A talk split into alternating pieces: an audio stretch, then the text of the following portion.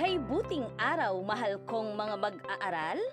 Ako si Army Jane ay Kabang, ang inyong guro sa pagbasa at pagsusuri ng iba't ibang teksto tungo sa pananaliksik. Handa na ba kayo? Halina't umpisahan na natin ang ginintuang diskusyon at laging tandaang ang karunungan ay kapangyarihan. Isa ka ba sa mga mahilig magbasa?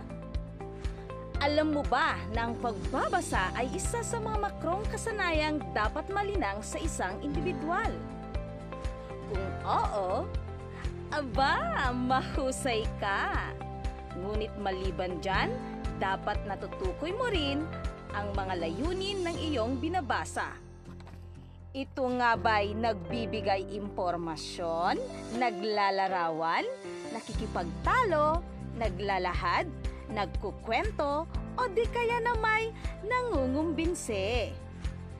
Dapat alam mo, dahil sa pamamagitan nito'y matitimbang mo ang uri ng tekstong iyong pinaglalaanan ng oras.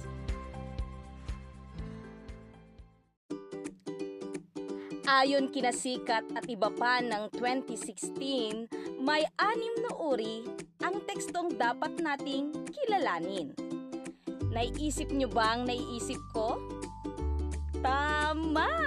Ito ay ang informatibo, deskriptibo, argumentatibo, procedural, narratibo, at persuasive. Nakuha nyo ba ang anim na teksto? Kung hindi, huwag mag-alala dahil isa-isahin natin ang mga ito sa ating talakayan. Kung kaya, manatiling nakatuto!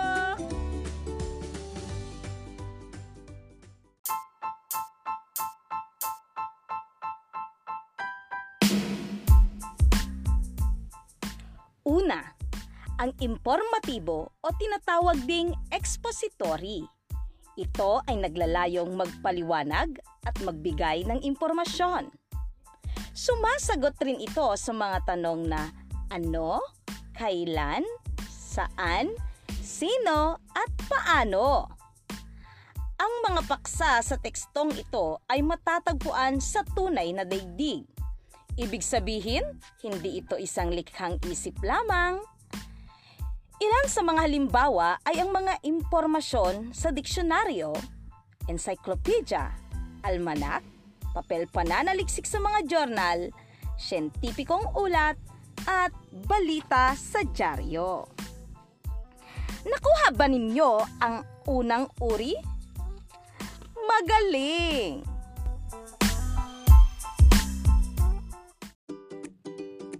Ikalawa, ang tekstong deskriptibo. Ito ay may layuning maglarawan ng isang bagay, tao, lugar, karanasan, sitwasyon at iba pa.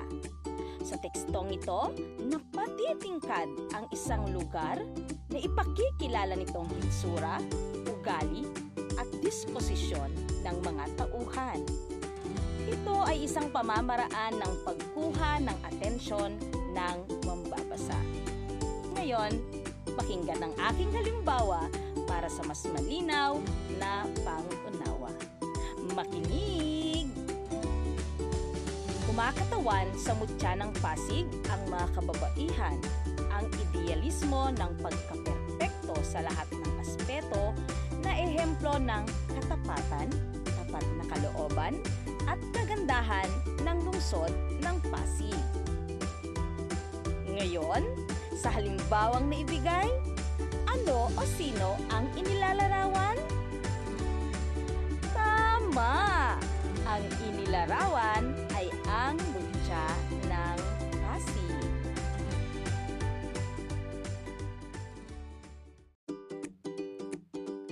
Dumako naman tayo ngayon sa ikatlong uri, ang argumentatibo. Narinig niyo na ba ang salitang ito? Aba, mahusay! Ang tekstong argumentatibo ay nangangailangang ipagtanggol ng manunumulat ang posisyon sa isang tiyak na paksa o usapin gamit ang mga ebidensya.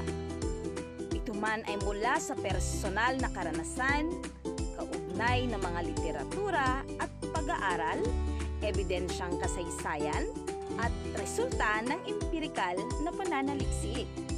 Kinakailangan sa tekstong ito ang masusing investigasyon, kabilang na ang pangongolekta at ebalusyon ng mga ebidensya.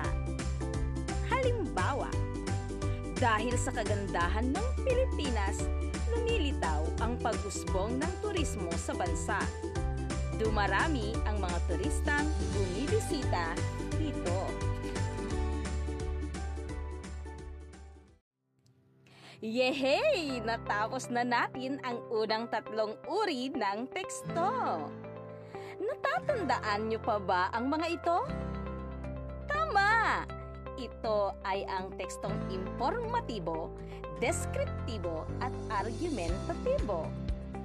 Tunay ngang napakagaling ng mga mag-aaral ng Hacienda Intal National High School. Gising pa ba kayo? Kung oo, atin nang ipagpatuloy ang paglalakbay sa ikaapat na teksto, ang procedural. Ito ay mula sa salitang Ingles na procedure na kadalasang nagbibigay ng instruksyon kung paanong isagawa ang isang tiyak na bagay. Ito ay isang proseso o gabay na maaring nakaayos ng magkasunod-sunod o hindi. Halimbawa ay ang proseso ng pagsasaing. Una, magtakal ng bigas at ilagay sa kaldero ayon sa tamang dami. Ikalawa, hugasan ng bigas ng dalawang ulit. Ikatlo, isalang sa kala ng kaldero at hintaying maluto. At huli, ihain habang ito'y mainit. Isa lamang iyan sa marami pang halimbawa ng teksto procedural.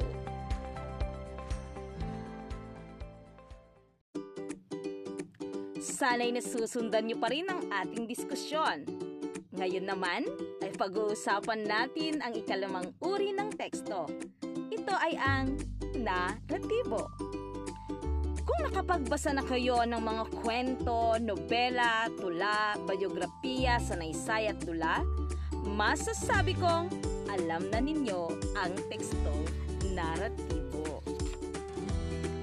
Ito ay may layuning magkwento o magsalaysay batay sa tiyak na pangyayaring maaaring totoo o hindi. Halimbawa ay ang talambuhay ni Rizal at ang kilala nating ang pagong at ang matsing. Napakadaling alalahanin, hindi ba? Masaya akong malamang nandyan pa rin kayo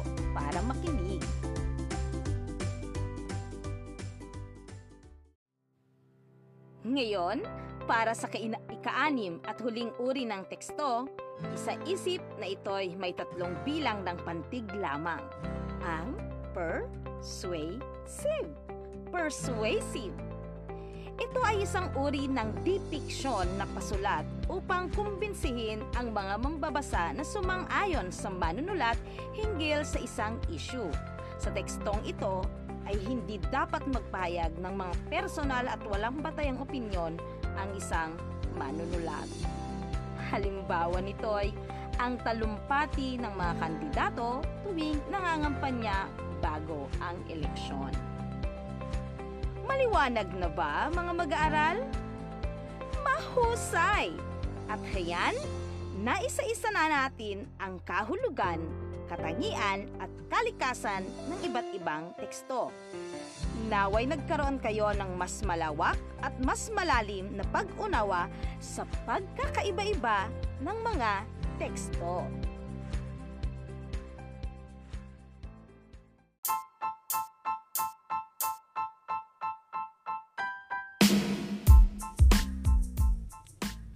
Ngayon, ating timbangin kung gaano ninyo naunawaan ang ating talakayan. Kumuha ng papel at ballpen at intindihin ang mga sumusunod na pangungusap o pahayag. Isulat ang tama kung ito'y nagpapahayag ng katotohanan at mali kung hindi. Uulitin ko, isulat ang tama kung ito'y nagpapahayag ng katotohanan at mali kung hindi.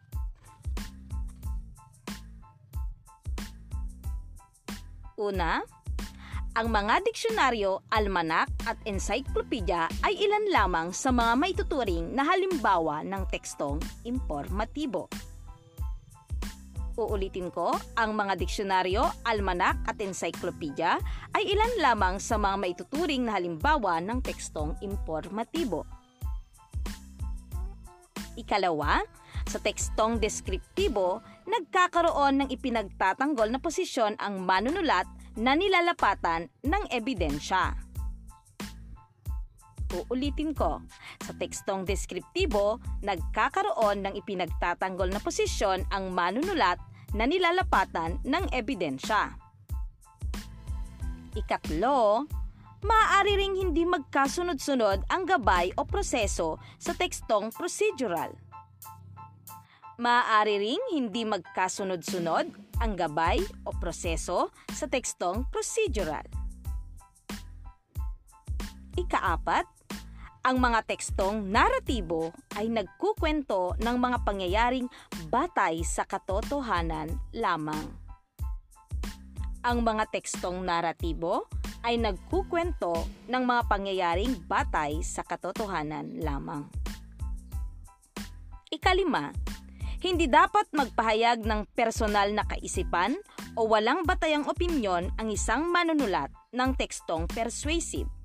Ikalima, hindi dapat magpahayag ng personal na kaisipan o walang batayang opinyon ang isang manunulat ng tekstong persuasive. Ang una, ikatlo at ikalamang bilang ay pare-parehong tama. Samantalang ang ikalawa ay mali dahil ang tinutukoy na teksto rito ay argumentatibo at ang ikaapat na bilang naman ay mali dahil tekstong naratibo ay maaaring batay sa katotohanan at katang isip. Uulitin ko, ang una, ikatlo at ikalimang bilang ay pare-parehong tama. Samantalang ang ikaliwa, ikalawa ay mali dahil ang tinutukoy na teksto rito ay argumentatibo at ang ikaapat na bilang naman ay mali dahil ang tekstong naratibo ay maaring batay sa katotohanan at katahang isip.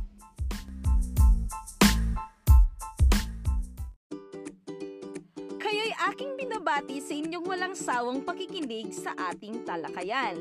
Subukin ko nga kung may natutunan talaga kayo. Ano na ulit ang anim na teksto?